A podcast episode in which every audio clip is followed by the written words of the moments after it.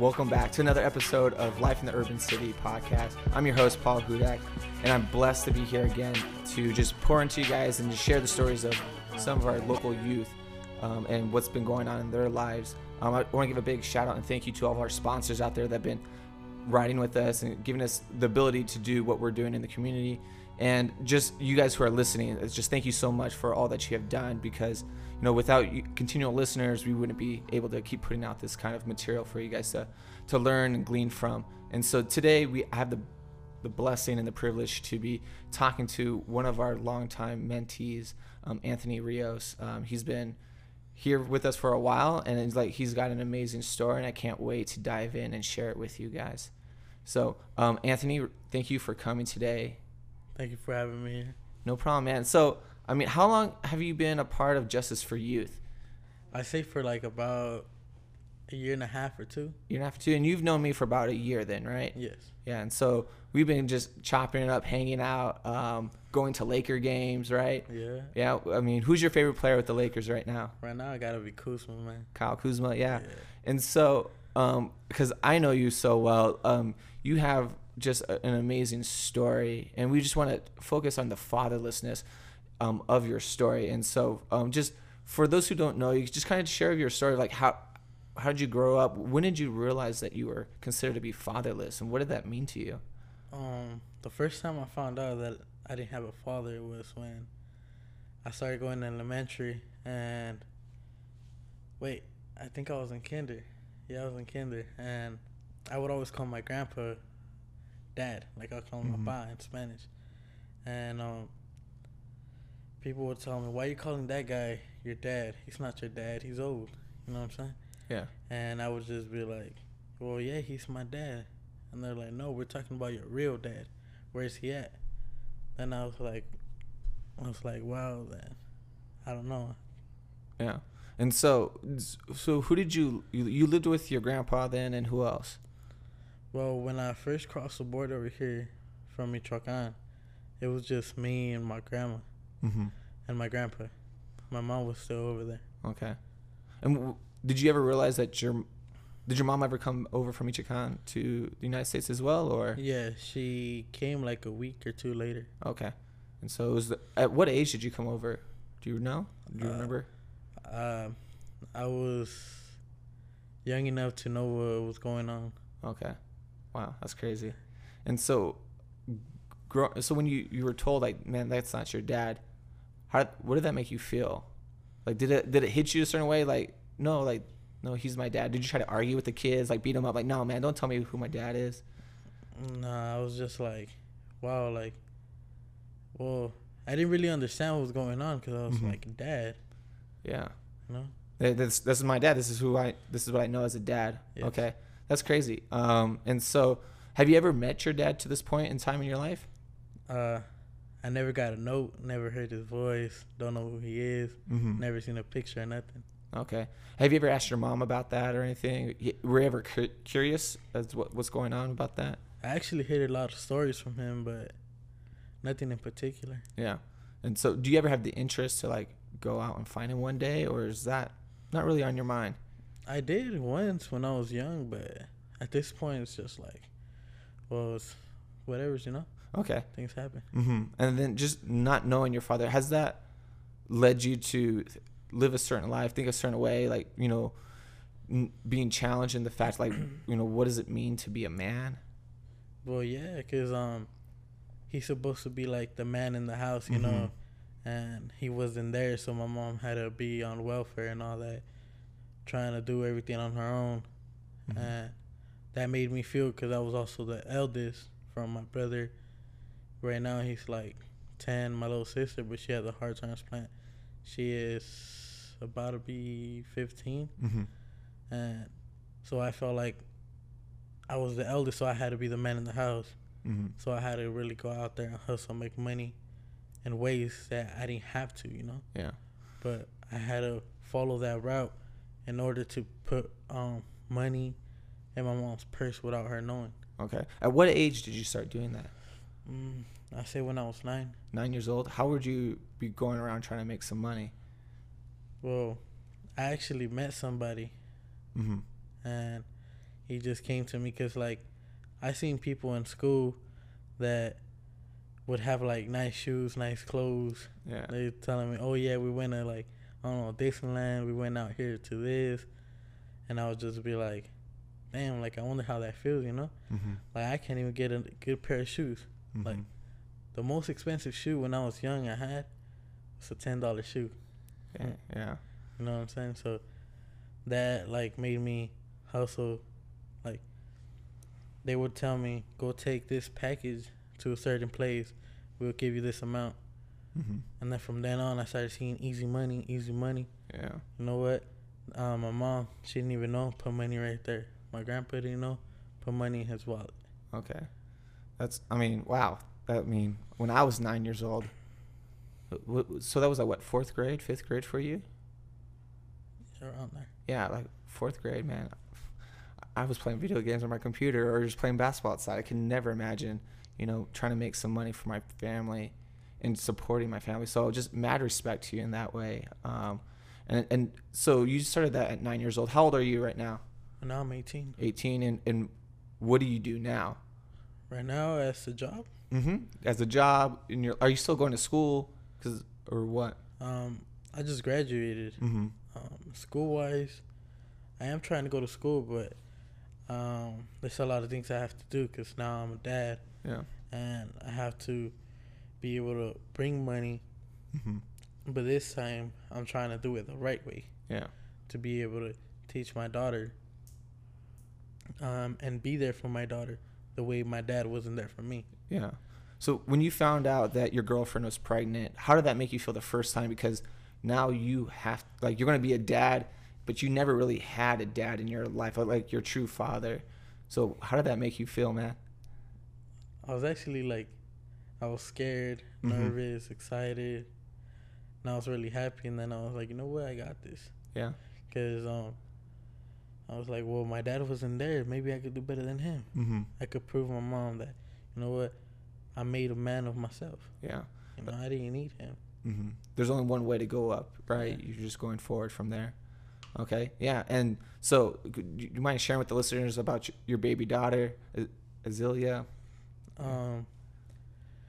Well, when she was still in her mom's womb, they said everything was going well. That Mm-hmm. her heart was well. She was a really he- healthy and active baby.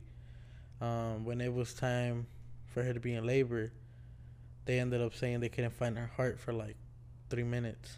Wow. So they didn't know what to do a C section or what, you know? Mm-hmm. So from then on, I was really nervous. Like, I was scared. I was like, dude, like, what's going on? And they kept pushing me back, pushing me back. And when she was born, she came out and they said she wasn't breathing as well. Mm-hmm. That her percentage of breathing is supposed to be on the 90s, and her percentage was like on the 60s. Okay. So it kept going down every time. And they said that we were losing her, so they took her downstairs. And uh, I think it's NICU or ICU, something like that. Yeah. I get confused with all those.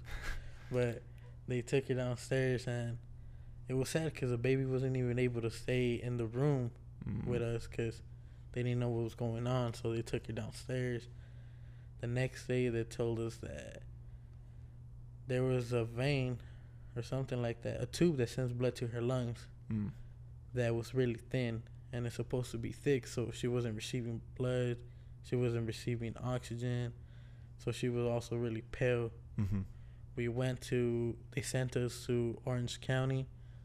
They said they couldn't do nothing about it. So, right after that, they ended up sending us all the way to San Francisco. You know, we Mhm. had no money, we didn't know nobody. Yeah. So, once we got out the plane, we had to find a way to the hospital, and it was miles away. Yeah. So, yeah, it was pretty crazy because once we got there, the baby didn't look like our baby. Like, Mm.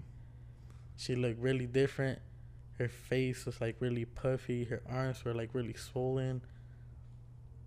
She was really pale. They did the heart surgery and they told us, we just want to let you know your daughter has a 50% chance of making it. Mm-hmm. Um, when she got out, they told us everything was well. We, when um, we were about to go up, um, they told us that she had passed away. Yeah. And Wow, sorry, we, when um, we went up there to go see her, um, they just told us, well, just come in here and try to like spend some time with her. If you guys want your family to come, tell them to come. But how were they able to go if Mhm. like they stay all the way out here? Yeah. Pomona. So um likely um my girlfriend Jasmine's parents were able to go out there and some of her family members. And 30 minutes later they said the baby was back. Her heart was pumping. They put her on this machine Mm-hmm. that was helping the heart send blood all over her body. But they had it with her chest open, so when we would see her, we would see her with like everything inside. We see everything Wow. inside her chest. We see her heart pumping Mm-hmm. and everything. And um so yeah, they just said that they were gonna put stitches and Yeah. Yeah. So I mean, n- now she's how old? she's four months. She's four months old. She's doing a lot better, um, and it's just amazing to see the growth of. I mean, you, as I mean, because when did you meet Eric Vasquez in Justice for Youth program? I was actually going to school at Village Academy Mm-hmm. and I got kicked out because they said I took a weapon to school, which I didn't. Yeah. So they sent me to Park West, which is like right behind. Village. Village. Yeah, they're neighboring schools. I mean, Park West is our continuation school in the Pomona Unified School District, right? Uh, yeah, they sent me there, and I saw I was getting in trouble. I was talking back to the teachers and not even going to class, and I would always ditch and all that. So my counselor is just like, I'm gonna introduce you to somebody called Eric. He run, he runs a nonprofit, Justice for Youth, and all that. And I thought it was like counseling or Mhm. like um, those people that just try to know about me and like just keep trying to take information out of me, you know. Yeah. And so I was like, nah, I'm good. Mm-hmm. Then I was like, you know what? I'm gonna just give it a try. So Yeah. she took me, and I met him right there. Yeah. And so, um, f- I mean, because you've been growing ever since we've known you, um, about two and a half years through Justice for Youth. And what would you say to those who are experiencing some of the difficulties of being fatherless, of not knowing what to do with their life? Um, they feel they're disenfranchised. They they don't really have a direction in their life because they don't have anyone to guide them. What would you say to them about you know doing a program like Justice for Youth where they can mentor, give them a healthy role model to to look after? Um, tell them, to, don't give up. Just keep their head up. You know, Mm-hmm. there's always gonna be something out there better than where you are. Yeah. And I would tell them to come to Justice for Youth because it's a good place where they mentor us, inspire us, and make sure that we always get up, dust ourselves off, and continue on with life in a better and positive way. Yeah. And they're always going to be there. Like with me and Eric, I remember my mom kicked me out. Um, I was outside in the street for like a week or two. Mm-hmm. And I texted him like at four in the morning. this dude came and picked me up, and I was like, "Nah, I'm good. I'm good." He was like, hey, "Come on, bro," and then he just scooped me up, took me to his pad.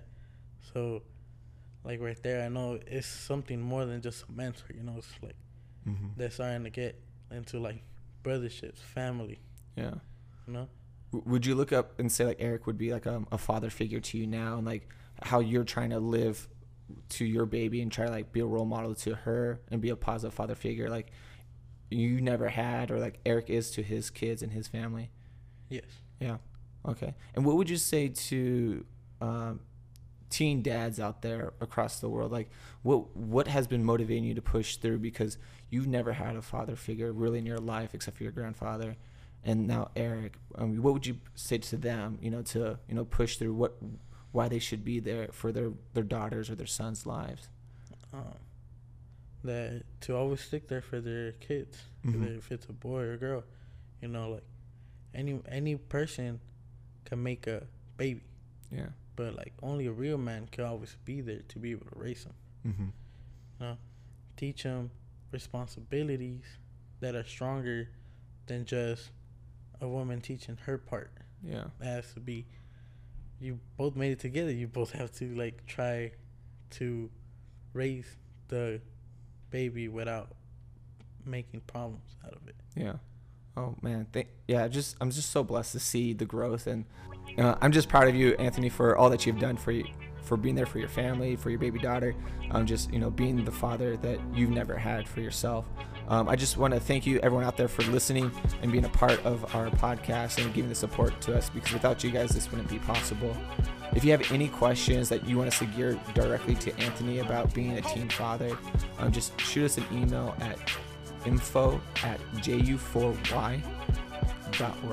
And so we could just reach those out to him and maybe bring them back to answer those questions for you guys. Uh, just thank you so much for tuning in and enjoy your week.